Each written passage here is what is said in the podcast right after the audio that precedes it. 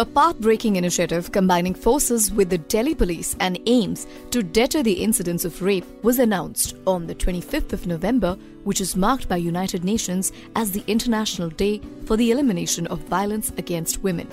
The awareness drive has been launched to highlight the role of common people and application of DNA forensics in expediting India's criminal justice system in sexual offense and rape cases. Welcome to the studios, ma'am. Could you let us know a little bit about yourself and what is it that you do? My name is Suman Nalwa. I am uh, DCP training as well as uh, special branch. So, in training, my role is to give uh, the new recruits who are joining police to give them uh, uh, knowledge about law as well as procedures of police work, so that once they are deployed in the uh, field, they are able to perform their duties to the best of their capacities and capabilities. So, what are the top issues being faced by women in India? When we talk about top issues being faced by women in general in India, I would say domestic violence uh, takes the uh, the primary position.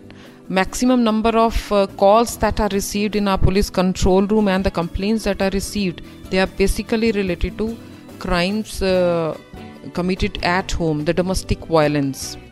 That is uh, of a significant number then comes the sexual harassment. It can be on the streets it can be at the workplace it can be anywhere even um, within their uh, homes residence. Uh, that is another factor which is affecting women which is also in turn affecting their ability to commute their ability to work.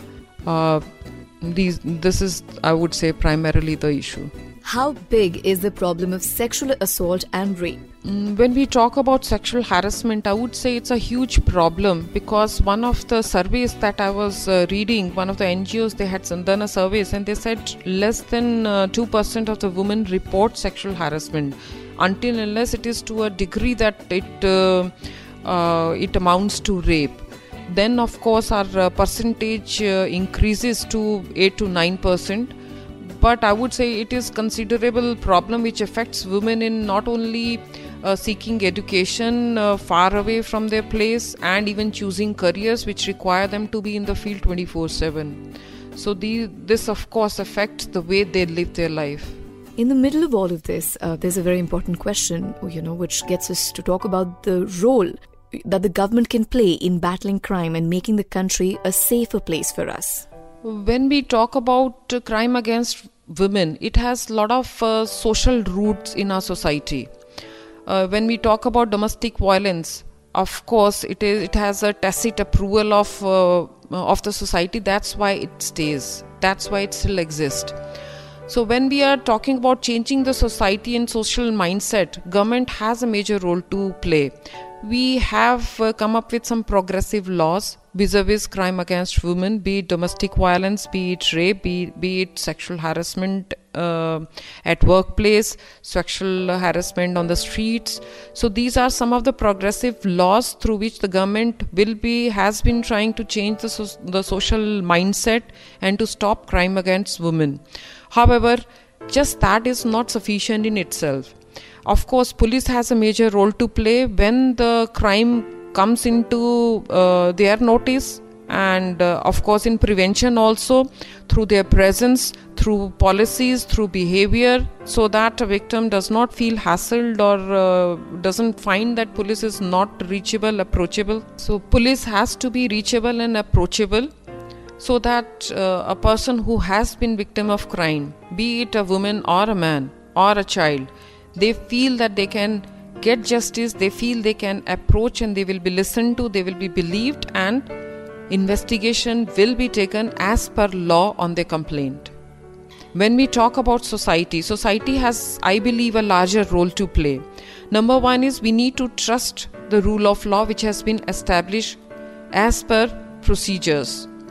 Uh, of course, sometimes there will be delays, and it need not be a deliberate delay but it can be because we need to follow the rule of law we need to have investigation which is scientific we need to involve other uh, people into our investigation and make it a foolproof case so that when the case goes to the court of law which is again established by the law then we are able to successfully prosecute the accused and make sure that the conviction takes place.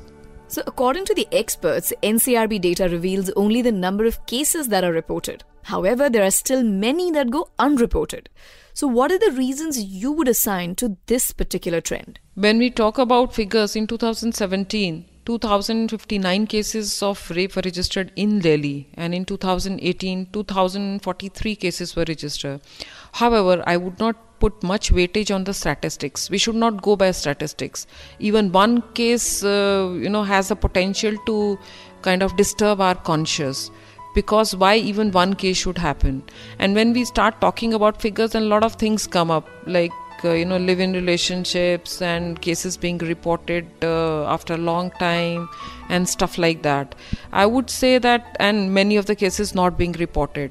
So i would say that uh, figures should not matter each and every case is important. When we go into statistics, we forget the victim behind each and every case. Each and every case is important not only for the victim but for the investigating agency also. Lot of work goes into investigation. Lot of scientific evidence is collected. Lot of statements are connect, uh, collected, and lot of effort is taken to ensure that the case is beautifully made so that it can be successfully uh, taken to the court. How do you think this behavior of submissiveness to this societal evil can be changed? What is the role the system and the citizens, you know, we all can play to bring this transformation? Yeah, society has a major role in uh, to play because many a time when it comes to sexual offenses, there is a stigma attached to it, and the stigma is attached not to the accused. Um, it is invariably attached to the victim that's why, even in our law, we have said that uh, the victim should not be named because of the shame associated with the sexual crime.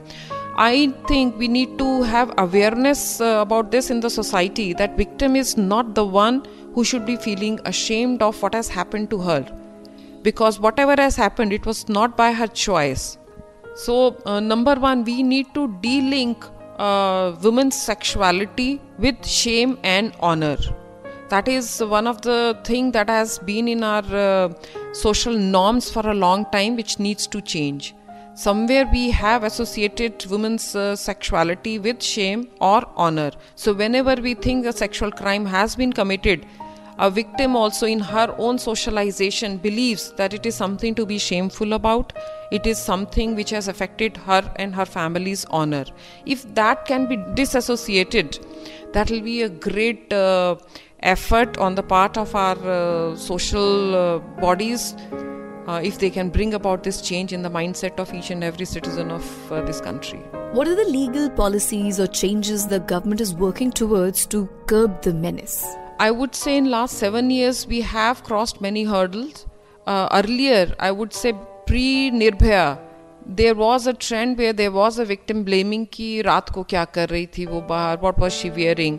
So uh, when we talk about the uh, the mindset of the society, I would say uh, Nirbhaya uh, was a deciding factor. It was a uh, a boundary which was crossed because if we look at pre Nirbhaya time that time there was a lot of stress on why what was a woman doing on a dark road on a dark night or why was she wearing what she was wearing. But post Nirbhaya, because of uh, uh, I would say our media also played a very positive role and uh, social media also played a very positive role in raising these issues.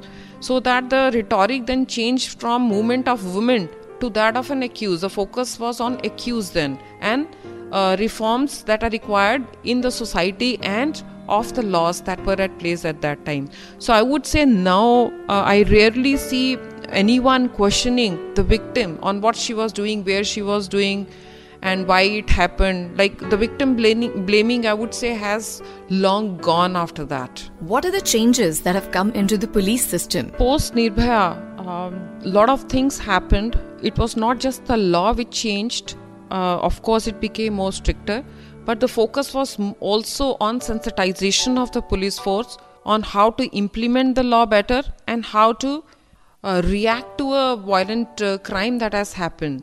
So, somewhere the involvement of civil society organizations, the rape crisis intervention cells, the doctors, the hospitals, as well as the prosecutors, that has improved. They work in unison the investigation is uh, more professional more scientific so that has given an impetus to increased i would say uh, not only reporting but also conviction and charge sheeting of the accused I think post Nirbhaya, another thing that important thing that happened was that uh, for the first time, otherwise all the agencies were working in their own corners.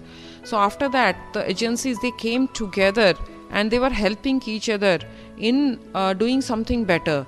Like we would be, I remember those days. I was in crime against women at that uh, point of time. So we had the reports from uh, MCD, we had the reports from PWD and uh, we will be giving them reports of the dark spots and then we were discussing about public transport and what needs to be done and uh, then we were uh, sharing our data where women feel most uncomfortable uh, in roaming about because of uh, non uh, you know the electricity is not there there are dark spots so there is no public transport. And then you know there was like kind of a cohesive um, cohesive uh, process through which all the organizations they were kind of targeting uh, the places where a woman was feeling not safe so that some changes could be brought about as a collective measure. Now, this is an often asked question, uh, but I want to know how often do you see justice denied to a victim due to lack of evidence in a sexual assault case? See, when we talk about investigation, it is based on collection of evidence. Our Supreme Court is very clear. In uh, one of their judgment, they had said that even just mere statement of a prosecutrix is sufficient to convict if it inspires confidence. Uh, so that being said, police being an investigating agency has to collect evidence. Sometimes the cases are reported pretty late. Maybe you know after a gap of 5 years or more. At that time collection of evidence and then correlating the victim and the accused that becomes impossible uh, however, if it is reported early, then it is easy for us to collect the evidence like the DNA evidence or the presence of the accused and the victim and how they were together. We will have eyewitnesses. However, as time lapses, it, it becomes difficult for us to gather evidence, sufficient evidence. And we have to go by uh, rule of law. The courts have to go by rule of law. So then it depends on the judge how he appreciates the evidence, whatever minuscule evidence which we have, and whether the statement of the prosecutor prosecutrix it inspires confidence that they can give their judgment accordingly. The right of the victim has to be balanced with the right of the accused uh, to due process of law. So somewhere that cannot be ignored. However uh, investigation through proper forensics evidence and of course statement of witnesses can help a lot in bringing the accused uh, to court and ultimate conviction of the accused how do you think DNA can help fight rape? So, when we talk about DNA, of course, it is a very important piece of evidence. We, however, since we do not have a national database of uh, sexual offenders and their DNA, uh, it has little impact uh, in the overall scenario of when we are tracing uh, rape by uh, unknown persons. However, when we do catch an accused and we have a victim, we do use DNA technology through which we can link both uh, the victim with the offender. And then again as offender it's a mm, uh, only offender could have left his dna there. So that evidence is very crucial when it comes to conviction. And of course in nirbhaya also it was relied upon a lot. Do you think making people aware of dna evidence would help them in attaining justice in case of an unfortunate incident of course the dna awareness will help a lot because many a times the victim of uh, a crime will not know how to preserve that evidence or even if there is an evidence with her. When we talk about sexual offense many a times all the time the victim is also the crime scene. She has been subjected to violence and many many of the times the dna will be left on her clothes on her body by the accused. And if she is made aware of how it can be preserved and that can be sufficient in not only tracing the accused but also in ultimately conviction of the accused it will go a long way in increasing the reporting instilling confidence in the victim that she can report and that something will happen to the accused who has uh, done this crime uh, on her. What kind of awareness is there among the medical professionals of course there is a need for awareness in the medical as well as paramedical uh, professionals on how to preserve a dna uh, when it comes to examining uh, the victim of uh, sexual assaults. Post nirbhaya a lot of things um, happened and one of them was also uh, guidelines for the medical professionals on how to collect evidence and what all needs to be collected when they are examining a, a victim of sexual assault uh, some of them being, of course, uh, the foreign material that might be present on the victim, including uh, blood samples, hair samples, which can be conclusively used to link the DNA of uh, the accused with the presence, uh, with that DNA being present on the body of the um, of the victim. So these are some of the things that have gone a long way in assisting police uh, in uh, preparing a charge sheet and for the successful conviction of the case. I would like to mention here that uh, if uh, a woman or a girl has been, or even if a child has been a victim of uh, sexual assault, they need not go to the police station. If they just dial 100 in Delhi, the investigating officer shall visit them in plain clothes and it will be a woman investigating officer and all of effort is taken to ensure the privacy as well as uh, uh, comfort of the victim in getting the whole procedure of investigation done involving medical examination in a government hospital coupled with uh, any other relevant information that has to be collected. So uh, the staff is very sensitive and uh, they do and as a police organization we do our best we give our best in ensuring that such perpetrators are caught at the earliest and successfully the case is successfully handled and prosecuted. Do you think that dna acts as a deterrent in rape cases and instilling fear in the mind of the sexual offenders at the same time it can stop them. It is it does not act as a deterrent. A person who's committing a sexual offense will not stop to think at that time that you know i might be convicted. He is so engrossed in himself and you know whatever perversion he has in his mind that he does not take a moment to think about. If he thinks then that crime will not happen. The reason that crime happens is because he is not thinking of the consequences because we have changed the law we have said there will be death penalty in extreme cases we still have that in india. But still people continue to commit murders they continue to commit rape they continue to uh, commit aggravated sexual assault even on children. So I don't believe there can be any deterrent, but only thing is we can be more vigilant. We can be more uh, effective in putting pe- mm, uh, these people behind bars. But how would you comment on the very recent Telangana case?